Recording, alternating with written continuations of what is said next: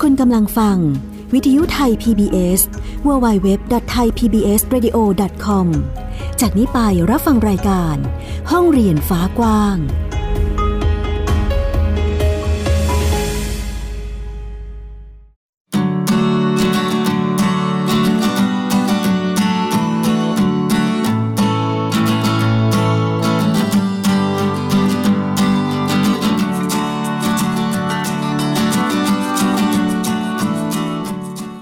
สวัสดีค่ะ คุณผู้ฟังต้อนรับคุณผู้ฟังทุกๆท่านนะคะ เข้าสู่รายการห้องเรียนฟ้ากว้าง วันนี้เช่นเคยค่ะ อยู่กับดิฉันไอยดาสนศรีและแน่นอนกับอีกสองท่านนะคะ ที่จะมาให้ข้อมูลองค์ความรู้ต่างๆ เกี่ยวกับบ้านเรียนก็ขอต้อนรับคุณสกาวรัฐ วงมั่นกิจการหรือว่าพี่หญิงนั่นเองค่ะ ค่ะ สวัสดีค่ะ สวัสดีค่ะ วันนี้ก็มาพร้อมกับน้องฟินิกเช่นเคยนะคะ สุภาพวงกฎโวกเมอร์นั่นเองค่ะ สวัสดีค่ะ เย่วันนี้เราก็มาพบกับพวกเราทั้งสามคนอีกเช่นเคย ใช่ค่ะ ถามน้องหมิวเลยละกันว่าถ้าหากว่าตอนที่ตอนที่ต้องเลือกเรียนในโรงเรียน แต่ละแห่งเนี่ยเราเราเลือกยังไง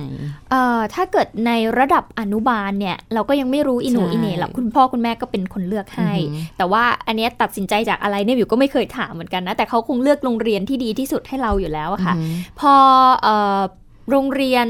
ชั้นประถมขึ้นมาเนี่ยจริง ๆ อันนี้คุณพ่อคุณแม่ก็เป็นคนเลือกให้เหมือนกัน แต่เราก็ก็พอจะ เริ่มรับรู้ได้แล้วค่ะว่า เอ้ย ถ้าเกิดเราไปโรงเรียนนี้จะเป็นยังไง ไปอีกโรงเรียนหนึ่งจะเป็นยังไงอะไรอย่างเงี้ย แต่ก็ก็ไม่คือหนูจำไม่ได้นะ คือมันก็นานมากแล้วเหมือนกันเนาะปฐมเนี่ยก็ก็เป็นคุณพ่อคุณแม่จัดการให้ด้วยเหมือนกัน แต่ว่าพอโตมาหน่อยเนี่ย ระดับมัธยมตัดสินใจเองว่าจะเข้าโรงเรียนไหน เริ่มมีการตัดสินใจเองแล้วอะค่ะ ว่า เอ้ย เราจะเลือกโรงเรียนนี้แหละจากอะไรอะไรเงี้ยค่ะ อืม ก็มีมีการวิเคราะห์ไหมคะว่า โรงเรียนใกล้บ้านนะ หรือโรงเรียนดีเพื่อนไปเรียนอะไรแบบนี้ถ้าเกิดต้องประเมินเนี่ยก็จะประเมินจากโรงเรียนว่าเอ้ยโรงเรียนนี้ดีไหมดูสภาพโรงเรียนก่อนใช่ดูสภาพโรงเรียนก่อน ไม่ยึดติดกับเพื่อนค่ะ ว่าเอ้ยเพื่อนไปเรียนโรงเรียนนี้เราจะไปตามอะไรอย่างเงี้ยเพราะสุดท้ายแล้วอะเราก็ต้องเจอสังคมใหม่อยู่ดีดังนั้น เราก็จะเลือกโรงเรียนที่เราคิดว่า มันโอเค อย่างเช่นโรงเรียนประจำจังหวัดอย่างหมิวเนี่ยหมิวเรียนโรงเรียนประจำจังหวัดอะไรอย่างเงี้ยค่ะ อืมก็จะเลือกจากตรงนั้นใช่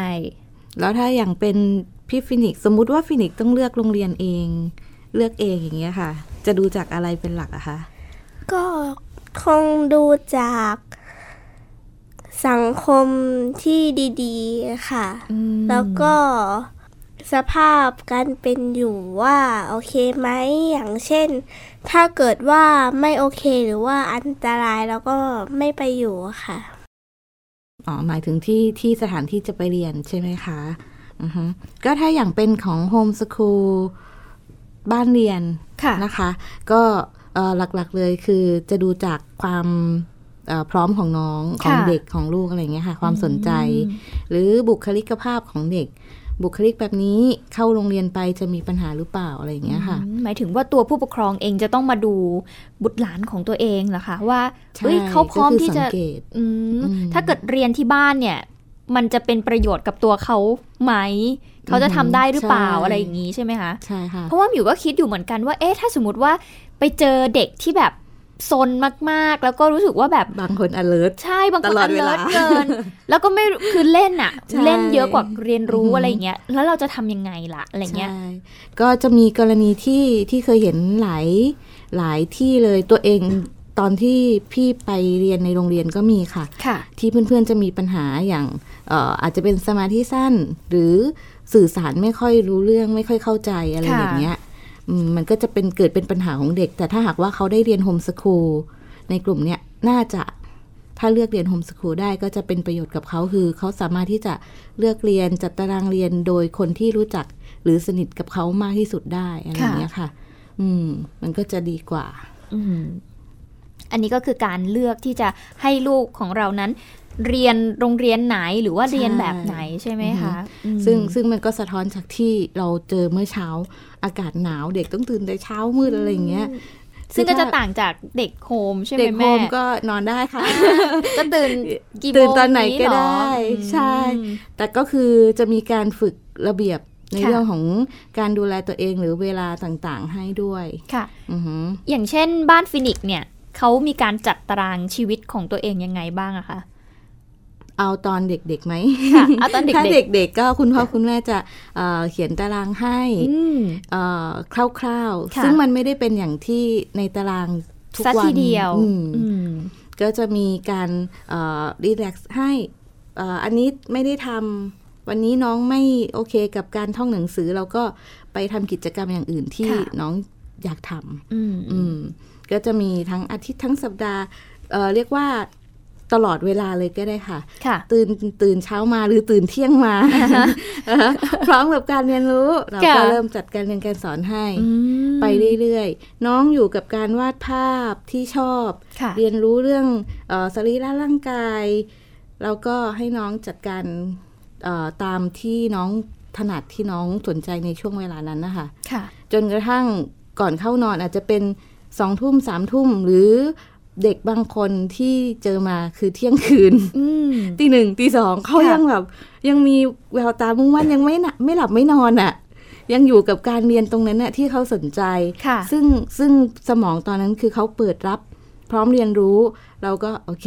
สนับสนุนไปอืมอืมอันนี้จะเป็นแนวบ้านเรียนค่ะ ก็จะเป็นในลักษณะนี้ ใช่ แต่ถ้าเป็นโรงเรียนแต่ถ้าเป็นโรงเรียนก็ต้องเข้าเรียน8โมงเคารพธงชาตินะแล้วก็เข้าห้องเรียนน่าจะ8โมงครึ่งมั้งอยู่ไม่แน่ใจเออหปรือระมาณ9นั้โมนงแหละประมาณนั้นเนาะเลิกบ่ายสามโมงครึ่งหรืออาจจะต้องเรียนพิเศษต่อไปอีกก็ว่ากันไปแล้วแต่แล้วแต่แต่ละคนใช่อีกใช่นะคะชีวิตเหนื่อยจังเลยอะคิดย้อนกลับไป ชีวิตเหนื่อยมากค่ะ อืม ทีนี้พี่หญิงชวนคุยเรื่องนี้นะคะ จริงๆแล้วเนี่ยเราก็จะทำให้เห็นว่า เอ๊ะสุดท้ายแล้วเราต้องมาเลือกว่าเราจะเรียนแบบไหน ทุกวันนี้เนี่ยมันมีทางเลือกเยอะแยะมากมายใช่เลยให้ค่ะเราเลือกแนวทางให้ลูกของตัวเอง หรือแม้แต่เด็กเองเขาก็สามารถเลือกได้ว่าเขาจะเรียน ใช่ ทีนี้เออพอพูดถึงแบบนี้เนี่ยหลายคนอาจจะแบบเฮ้ยอาจจะเห็นความแตกต่างระหว่างโรงเรียนในระบบกับโรงเรียนเอ่อโรงเรียนบ้าน หรือว่าอืมเรียนแบบโฮมสคูลนะคะ ว่ามันค่ะมีความแตกต่างกันยังไง ก็อาจจะเปลี่ยนใจก็ได้ อาจจะเปลี่ยนใจมาแบบเออฉันอยากทำโฮมให้ลูกจังเลยอะไรอย่างเงี้ยค่ะ ก็ทำได้อืมก็มีมีบางบ้านที่ที่สนใจแต่คือลูกยังอยู่ในโรงเรียนก็มีค่ะค่ะก็คือเรียนประกอบกันไป แต่ว่าเอ่อในมุมมองของคุณแม่ที่จัดบ้านเรียนนะคะ คิดว่าอาจจะหนักกับเด็กไปหรือเปล่าค่ะ อืมก็ถ้าหากว่าเลือกทางใดทางหนึ่งได้ก็จะดีกับเด็กมากกว่าอืมซึ่งเอ่อมันมีทั้งข้อดีข้อเสียของของแต่ละมุมอะค่ะค่ะอืมมันมีทั้งข้อดีข้อเสียเพียงแต่เราจะปรับใช้ หรือนำเอ่อข้อเสียเนี่ยมา ปรับให้มันเป็นประโยชน์ได้ยังไง ค่ะ อย่างเด็ก home บางคน เด็ก homeschool นอนตื่นสาย ค่ะ บางคนอาจจะมองออหือไม่ดีเลย แบบไม่มีวินัยเลยอะไม่มีวินัยสอนให้ลูกใช่แบบตื่นสายนะเนี่ย อะไรอย่างนี้อืมใช่ไหมคะ ใช่ แต่ถ้าหากเรามองกลับกันทุกอาชีพในอนาคตข้างหน้าเนี่ย มันไม่ได้ตื่นพร้อมกันตลอดเวลาค่ะอย่างคนที่ทำแอนิเมชันคือมันไม่จำเป็นจะต้อง8ปดโมงเช้าเป๊ะตอกบัตร แล้วก็ทำงานจนกระทั่ง6กโมงเย็นอะไรอย่างเงี้ยอ่า เขาอยู่หน้าคอมพิวเตอร์ที่บ้านได้ค่ะส่งงานออนไลน์ ตื่นตอนไหนก็ได้อะไรอย่างเงี้ยค่ะหรือบางคนอาจจะนอนไม่เป็นเวลาแบบบ่ายสองนั่นคือเวลานอนอืมตื่นอีกทีมาแบบสองสองสามทุ่มค่ะเริ่มทำงานอืมนั่นคืองานเขา ซึ่งซึ่งซึ่งถ้าหากว่าอย่างเป็นเอ่อโรงเรียนค่ะจะต้องแปดโมงใช่ไหมอืมซึ่งมันจะต่างกับกับเวลาจริง ๆ ที่อนาคตเราไม่รู้ว่า ต้องอาชีพเวลาไหน จะเวลาไหนใช่อืมอันนี้ก็คือความแตกต่างนั่นเองนะคะ แต่ทีนี้ถ้าเกิดใครอยากจะปรับเปลี่ยนมาทำโฮมนะคะ คือถ้าเกิดสมมติว่าออกกลางคันอย่างเงี้ย อย่างเด็กๆ อาจจะอยู่แค่ป .2 แต่ว่าป .3 เนี่ยอยากให้มาเรียนที่บ้านแล้วอย่างเงี้ยค่ะ พี่หญิงเอ่อพอจะให้คำแนะนำหรือว่าต้องทำยังไง ก็ทำได้อืมเหมือนกันเอ่ออย่างแรกเลยเราต้องคุยกับลูกก่อน ค่ะ ว่าถ้าหากว่าหนูเรียนตรงนี้ ไม่โอเคยังไงบ้างไปเรียนในโรงเรียนมอย่างทุกวันเนี้ยมีปัญหาอะไรไหมค่ะหรือถ้าหากคุณพ่อคุณแม่เห็นปัญหาละอาจจะคุยกับลูกว่าเอ่อหนูจะจะโอเคไหมถ้า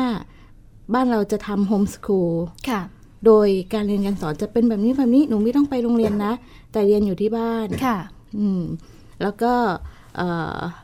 พูดคุยตัดสินใจให้ลูกให้ลูกได้เสนอความคิดเห็นนะคะ แต่ถ้าอย่างน้องเด็กขึ้นไปอนุบาลหนึ่งสองสามหรือว่าปหนึ่งปสองแล้ว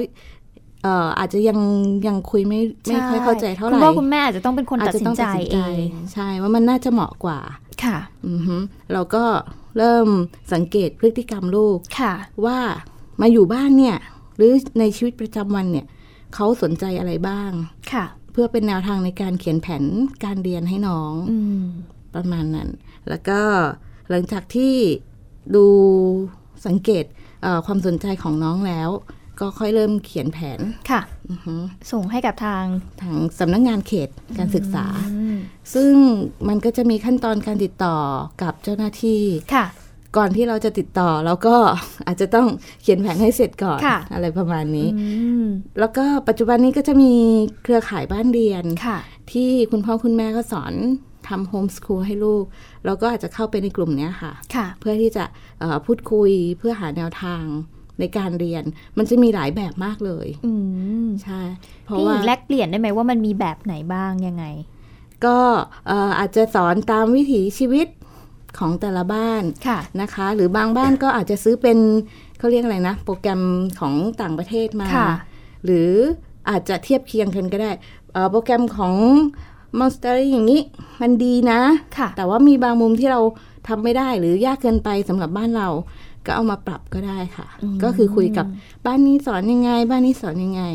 ก็เลือกว่าเราอยากจะให้ลูกเขาได้เรียนรู้ในแบบไหนอย่างนี้ใช่ไหมคะใช่ค่ะ แล้วก็ค่อยมาจัด จะมีพ่อแม่บางท่านบางท่านนะคะ ที่อุ้ยอันนี้ดี อันนั้นก็ดีก็จับมายัดใส่ยัดใส่อันนั้นก็จะอาจจะเยอะไปนิดนึงก็ต้องสังเกตว่าไหวไหมก็ต้องดูที่ลูกเราน้องไหมใช่ก็คือต้องดูลูกเป็นหลักประมาณนั้นให้เด็กเป็น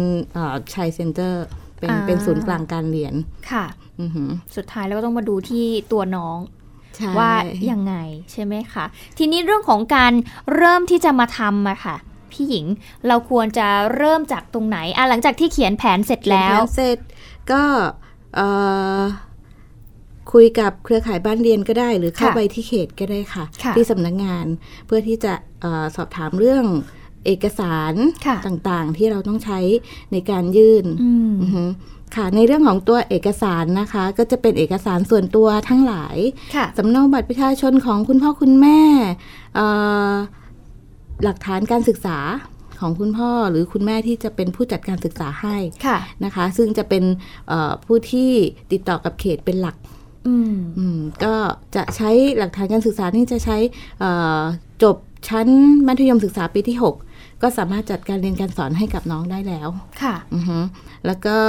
รวมไปถึงหลักฐานการเกิดของน้องด้วยนะคะ แล้วก็จะมีใบกรอกยื่นเพื่อยื่นขอจัดการศึกษาแบบบ้านเรียนนะคะ แล้วก็เอกสารอื่น ๆ อีกนิดหน่อยก็เราสามารถติดต่อขอที่เขตได้ ขอที่สำนักงงานได้เลย ซึ่งแบบนี้ยากไหมคะ คือการที่จะไปดำเนินการอะไรเงี้ยยากไหมคะวิธีการ วิธีการเข้าไปที่เขตไม่ยากค่ะ แล้วก็เจ้าหน้าที่หลายท่านน่ารักนะคะค่ะอืมมีการแนะนำมีการพูดคุยกับพ่อแม่ผู้ปกครองที่ที่เข้าไปติดต่อค่ะอือฮึแล้วก็ที่ยากจริง ๆ เนี่ย มันอยู่ที่การสังเกตของเราเพื่อนำมาเขียนแผนการเรียนให้น้องอืมตรงนั้นเนี่ยคือที่ยากว่าเราเห็นจริงหรือเปล่า สังเกตเห็นไหม หรือเรามีเวลาพอที่จะได้ดูลูกไหมอะไรอย่างเงี้ยสุดท้ายก็ต้องกลับมาดูที่ตัวเราด้วยเหมือนกัน ใช่มันเหมือนกับเราเปิดโรงเรียนจัดโรงเรียนให้ให้น้องให้ลูกของเราเองอะไรอย่างเงี้ยค่ะ ค่ะ ซึ่งแผนก็จะใช้เป็นแนวทางในการเรียนต่อไปในอนาคตว่าหนึ่งปีสองปีสามปีข้างหน้าเนี่ย เราจะเรียนแนวนี้นะ ซึ่ง เขียนเสร็จแล้วอีกสองปีข้างหน้า มันไม่ใช่ ก็ต้องเปลี่ยนแผนใหม่ ก็เราปรับปรับในการสอนน้องไปตามความถนัด แต่ว่าแผนก็ยังคง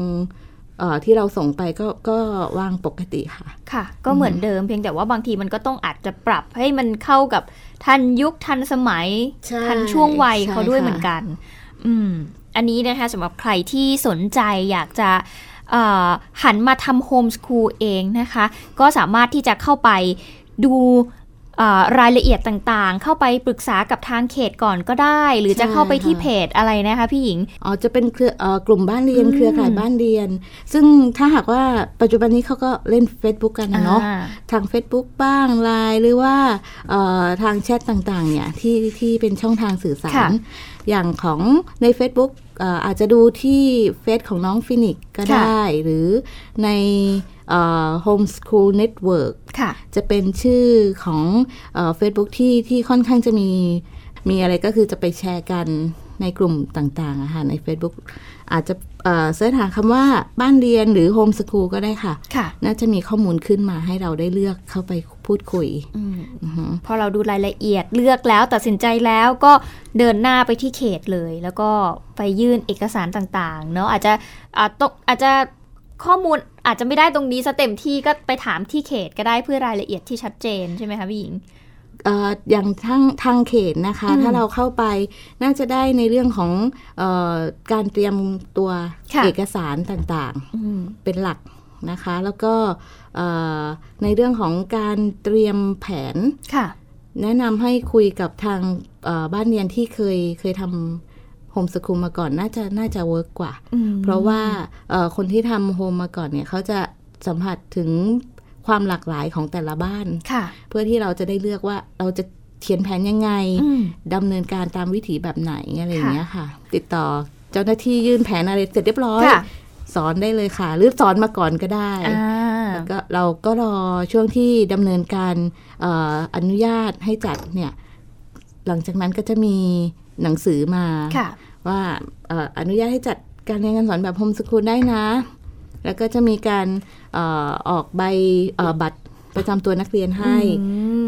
ก็อาจจะใช้เวลานิดนึงค่ะ ก็รอแล้วก็เราสามารถติดต่อประสานงานสอบถามได้เรื่อยๆว่า ถึงไหนแล้ว เป็นยังไงบ้างอะไรอย่างเงี้ยค่ะ เวลานานนี่คือนานสักเท่าไหร่คะพี่หญิงในการดำเนินการ โดยโดยตามกฎหมายแล้วควรจะอยู่ในช่วง 30 วัน 30 วัน ก็สามารถที่จะดำเนินการแล้วเสร็จในเรื่องของเอกสารหรือขั้นตอนต่างใช่ หลังจากนั้นก็เริ่มได้เลย ซึ่งจริงๆ เราก็เริ่มได้แล้วก่อนหน้านั้นมาก่อนนั้นแล้ว แต่ว่าคือการอย่างเป็นทางการก็หลังจากเอกสารอะไรเรียบร้อยเสร็จแล้วใช่ไหมคะ อือฮึก็ใช่ค่ะ เพราะว่าเอกสารอย่างบัตรบัตรนักเรียน บัตรประจำตัวนักเรียนเราใช้ในการไปยื่นติดต่อกับห้องสมุดอย่างข้างนอกได้ที่เคปาร์คหรือกิจกรรมที่เราอยากไปทำร่วมกับโรงเรียนอื่น ๆนะคะซึ่งเราก็ใช้บัตรประจำตัวนักเรียนของ เด็กๆเนี่ยแหละ ไปได้เลย ใช่ค่ะ แต่ถ้าหากว่าอออย่างเป็นกิจกรรมที่อาจจะมีหลายท่านหรือ หรือไปประสานงานกับโรงเรียนใกล้บ้านะนะคะ ในกรณีบางกรณีอาจจะต้องให้เขตทำหนังสือออกให้เพื่อที่จะประสานไปว่าเด็กคนนี้ขอเข้าไปทำกิจกรรม อะไรบ้างที่เขาสนใจ เอ้ยแล้วกระบวนการที่เราจะรู้ได้ยังไงอะคะพี่หญิงว่าเอ้ยโรงเรียนใกล้บ้านของเราเขากำลังจะทำกิจกรรมอะไรอยู่อะไรเงี้ย ก็จากเด็กมีสังคมในรอบๆบบ้านในชุมชนค่ะจะมีเด็กที่เขาเรียนเด็กที่เรียนอยู่ในโรงเรียนใกล้บ้าน ก็จะเป็นเพื่อนคือมันเป็น เป็นธรรมชาติของมนุษย์อะค่ะคะว่าจะมีการพูดคุยมีสังคมอยู่ในชุมชนอยู่แล้วคือเหมือนเด็ก ๆเขาก็จะรู้จักเพื่อนของเขาอีกทีหนึ่งว่าเฮ้ยโรงเรียนฉันกำลังจะไปตรงนี้แหละเธอแล้วก็เราเด็กเอ่ออย่างลูกของเราอย่างฟินิกเองอาจจะแบบคุณแม่เพื่อนที่โรงเรียนนี้เขาจะไปทัศนศึกษาตรงนี้การอยากไปด้วยอะไรเงี้ยเราก็ค่อยดำเนินการใช่ไหมคะหรือจะเป็นลักษณะที่คุณพ่อคุณแม่เห็นหรือลูกเห็นโรงเรียนนี้แหละใกล้บ้านหรือดีละ น่าจะโอเคกับกิจกรรมบางตัวที่ที่เขาน่าจะมีหรือ เราเดินเข้าไปในโรงเรียนเลยก็ได้ค่ะ แล้วก็ไปประสานงานกับในโรงเรียนว่ามีกิจกรรมอะไรบ้างคะ น้องเรียนโฮมสคูลอยากจะร่วมกิจกรรมด้วยในกิจกรรมที่เหมาะสมค่ะแล้วก็อาจจะมีพูดคุยแลกเปลี่ยนขอชื่อหรืออ ตำแหน่งของของคนที่เราจะติดต่อด้วย เพื่อที่ให้ทางเขตทำหนังสือให้ค่ะแต่ในลักษณะที่ในในทางปฏิบัติเนี่ยทางบ้านเรียนก็ทำหนังสือออกมาเองได้เหมือนกันใช่เพราะว่าบ้านเรียนแต่ละบ้านคือมีศักดิ์เหมือนโรงเรียนอยู่แล้วค่ะ ซึ่งฟินิกถามฟินิกว่าฟินิกเคยเคยแบบนี้ไหม ไปเจอเพื่อนที่แบบเอ้ยอาจจะอยู่ในโรงเรียน แล้วก็เขาได้ไปทัศนศึกษาหรือไปทำกิจกรรมอะไรบางอย่างแล้วเราอยากไปด้วย เคยค่ะ เป็นเป็นยังไงบ้างคะ เขาก็จะมาชวนค่ะว่า วันนี้เขาจะไปทัศนศึกษาตรงนี้ค่ะ เขาก็จะบอกว่าเนี่ยไปด้วยได้หรือเปล่าอะไรแบบเนี้ยค่ะคือมาชวนเราเลย คือว่าฟินิกซ์ไปไหมไปได้หรือเปล่าอะไรอย่างงี้ใช่ไหม ก็จะมีบางคนมาชวนค่ะ อ๋อ อย่างกิจกรรมอะไรบ้างที่ฟินิกซ์ไปกับเพื่อนนะคะ เป็นของ homeschool นะคะอ๋อก็จะส่วนใหญ่ มี TK Park เป็นส่วนใหญ่ค่ะค่ะ เขาจะจัดกิจกรรมแล้วก็ชวนกันไปส่งข้อความทางไลน์ทาง Face อะไรแบบนี้ค่ะ คุยกันได้อืมว่าที่นี่มีกิจกรรมวันนี้ไปไหมว่างหรือเปล่า อ๋อ อันนี้อันนี้เป็นเป็นเด็ก homeschool เหมือนกันที่ชวนกันไปหรือเปล่า ก็จะเป็นเด็ก home ด้วยแล้วก็อ่าของของเอ่อฟินิกนี่จะเป็นลักษณะที่เอ่อเพื่อนในโรงเรียน แต่ไปทำกิจกรรมข้างนอกด้วยกันอ๋อก็มีค่ะอือฮึเอ่ออย่างที่โรงเรียนจัดกิจกรรมแล้วเราเข้าไปร่วมเนี่ยค่ะเอ่อมีเคยติดต่อเคยประสานงานแต่ยังไม่ได้เข้าไปเต็มตัวค่ะเพราะว่าเอ่อจะมีในช่วงจังหวะที่มันมีกิจกรรมข้างนอกที่น้องสนใจมากกว่าอือฮึอะไรอย่างเงี้ยค่ะอือฮึก็ไปมันตรงเหมือนตรงตรงประเด็นตรงเป้าหมายของน้องมากกว่าน้องก็ค่ะหนูขอเลือกอันนี้ละกันเขาก็จะไป วันนี้เราก็คุยกันในเรื่องสำหรับใครที่สนใจ อยากจะทำโฮมแล้วเราจะต้องดำเนินการกระบวนการอะไรยังไงบ้าง ใช่ก็เอ่อถ้าเพิ่มในส่วนของการเพิ่มเติมเนี่ยอยากจะเพิ่มเติมในการสังเกตของคุณพ่อคุณแม่ค่ะน่าจะเป็นจุดหลักที่ จะทำให้เอ่อสามารถเลือกได้ว่าจะทำโฮมหรือเปล่าค่ะนะคะ อย่างเช่นเด็กที่เอ่อเราเราคุยกันว่าเด็กที่สนุกสนานเล่นตลอดเวลาอะไรอย่างเงี้ย อันนั้นลูกคุณไม่ได้ผิดปกตินะค่ะเขาเป็นเด็กปกติค่ะที่กำลังเอ่อเรียนรู้ในสิ่งที่เขารู้สึกสนุกกับมันอือืมมซึ่งถ้าหากไปโรงเรียนเนี่ย เคยเจอในในในบางกรณีที่เด็กโดนดุค่ะ โดนตีกรอบอืมซึ่งซึ่งมันจะลดภาวะการเรียนรู้ของเขาลงค่ะอือหือเด็กก็จะรู้สึกแบบไม่อยากทำแล้วทุกอย่างมันจะดรอปลงมาอืมแบบที่สดใสร่าเริงหรือใฝ่รู้ไอ้นู่นก็ถามไอ้นี่ก็ถามมันนั่นค่ะอะไร เอ๊ะไอ้นี่น่าสงสัยจังเลยมันทำยังไง ถ้าหากว่าไปเจอคนที่เขาไม่เข้าใจหรือคุณครูที่ไม่เข้าใจอย่างเงี้ยมันจะถูกทำให้รู้สึกว่าไอ้ที่หนูถามมาเนี่ย ไม่ควรเขาจะหยุดอืมหยุดการถามหยุดความสงสัย แล้วจะค่อยๆตามไปเอ่อก้าวตามสิ่งที่ทุกคนหรือคนอื่นปูไว้ให้ ว่าหนูต้องเดินทางนี้นะ นั่นคือสิ่งที่ดีค่ะ ในความเข้าใจของของสังคมตรงนั้นค่ะอือหือซึ่งพอถ้าเกิดสมมติว่าคนที่เขาเรียกว่าอะไรตีกรอบหรือว่าขีดเส้นให้เขาไม่อยู่แล้วเขาก็อาจจะเป็นคนมันจะที่ไม่เขวสามารถทำอะไรได้เลยก็ได้เหมือนกัน ใช่ใช่ค่ะ ซึ่งถ้าหากว่าเราเอ่อลูกเราเป็นลักษณะอย่างเงี้ย จัดโฮมให้น่าจะเหมาะที่สุดค่ะหรือเป็นลักษณะที่เอ่อเด็กสมัยนี้ติดเกมเคยได้ยินไหมคะ มีติดเกมติดอะไรเยอะแยะ เยอะมากค่ะ ติดเกมติดมือถือ ติดเที่ยวก็มี ติดเที่ยวก็มีค่ะ ทุกสิ่งอย่างที่ที่เด็กกำลังเป็นนะคะมันสื่อได้หมดเลยว่า เออเด็กกำลังมีอะไรในตัวเขาหรือเปล่าอืมถ้าไม่สังเกตค่ะ เล่นเกมอีกแล้วใช่ไหมหยุดหยุดหยุดปิดปิดปิดห้ามหมดเลยทุกอย่างค่ะ ควรจะไปอ่านหนังสือนะ ต้องไปโรงเรียนนะ ไปทำอย่างนี้นี่นี่นะ ที่สังคมหรือคนอื่น ๆ มองว่ามันถูกต้องมันควรดีกว่าจะทำอืมใช่ แต่ถ้าหากเราเรามองกลับกัน ไอตอนเล่นเกมเนี่ย มันเกิดกระบวนการเรียนรู้อะไรบ้างอืมอย่างน้อยหนึ่งอะคำศัพท์ค่ะศัพท์ภาษาอังกฤษเอยหรือศัพท์อย่างอื่นที่มันอยู่ในเกมเนี่ย ลูกเรียนรู้ไปด้วยหรือเปล่า ค่ะ อืมคุณพ่อคุณแม่เข้าไปนั่งดูสิ มันมีไหมมีอะไรบ้าง เราอาจจะไปนั่งเล่นกับลูกเลยก็ได้ค่ะ ค่ะ อือฮึก็จะทำให้เกิดกระบวนการเรียนรู้ได้ จากการเล่นเกมเนี่ย อย่างเด็กโฮมสคูลก็มีนะคะ ที่ค่ะ ใช้การเล่นเกมเป็นแนวทางการเรียน จนตอนนี้ เขาสร้างเกมเองได้แล้วโอ้โหนี่จริงเหรอคะไปถึงขั้นนั้นเลยเหรอคะพี่หญิงใช่โอ้โหซึ่งซึ่งมันอยู่ที่เอ่อการสังเกตแล้วก็ใส่ใจสนับสนุนของคุณพ่อคุณแม่ค่ะอือหือหรือบางคนไม่ต้องไปนั่ง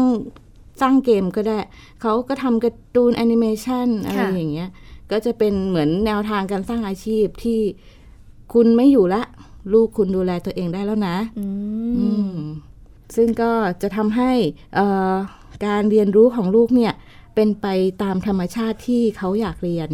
แล้วเมื่อเขาสนใจเนี่ยมันจะพุ่งเป้าแล้วก็จะได้ประโยชน์เต็มที่กับทั้งตัวเขา แล้วก็อาชีพในหน้าที่การงานข้างหน้าด้วย นะคะสุดท้ายแล้วก็ต้องกลับมาดูที่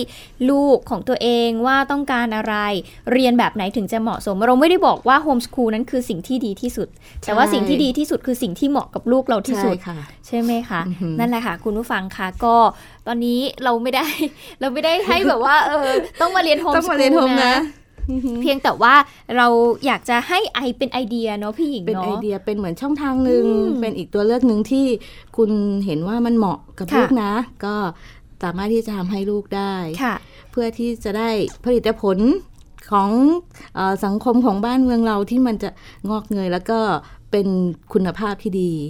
ในอนาคตและสุดท้ายก็ต้องถามลูกตัวเองด้วยเหมือนกันว่าโอเคไหมกับสิ่งที่เราเลือกเหมือนกัน ไม่ใช่แค่ดูลูกอย่างเดียวนะคะบางทีเราอาจจะตัดสินใจผิดก็ได้ว่าแบบเอ้ย จริง ๆ ลูกเราอาจจะไม่ได้อยากเรียนแบบที่เราอยากจะให้เรียนก็ได้เนอะใช่ค่ะโอเคค่ะ วันนี้ก็ไปเยอะเลยทีเดียวพี่หญิงยังมีประเด็นอะไรตกค้าง เราจะมาคุยกันในสัปดาห์หน้าดีไหมคะ ดีค่ะ เพราะว่ามันมีรายละเอียด มีเกร็ดเล็กเกร็ดน้อย มีอะไรอีกเยอะแยะเลยค่ะ ที่เราสามารถคุยกันได้ โอเค นะคะ เดี๋ยวเราจะติดตามกันในสัปดาห์หน้าค่ะ สัปดาห์นี้หมดเวลาลงแล้วนะคะ คุณผู้ฟังต้องขอขอบคุณด้วยทั้งน้องฟินิกเลยที่มาร่วมพูดคุยในวันนี้นะคะ ถึงแม้ว่าจะไม่ค่อยสบาย ช่วงนี้อากาศเปลี่ยนก็อาจจะต้องดูแลสุขภาพด้วยนะคะ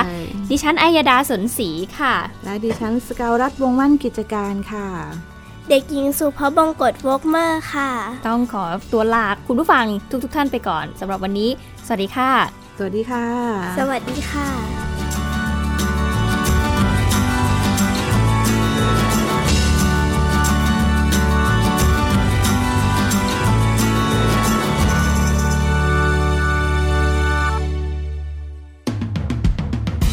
ามรับฟังรายการย้อนหลังได้ที่เว็บไซต์และแอปพลิเคชันไทย PBS Radio ไทย PBS Radio วิทยุข่าวสารสาระ เพื่อสาธารณะและสังคม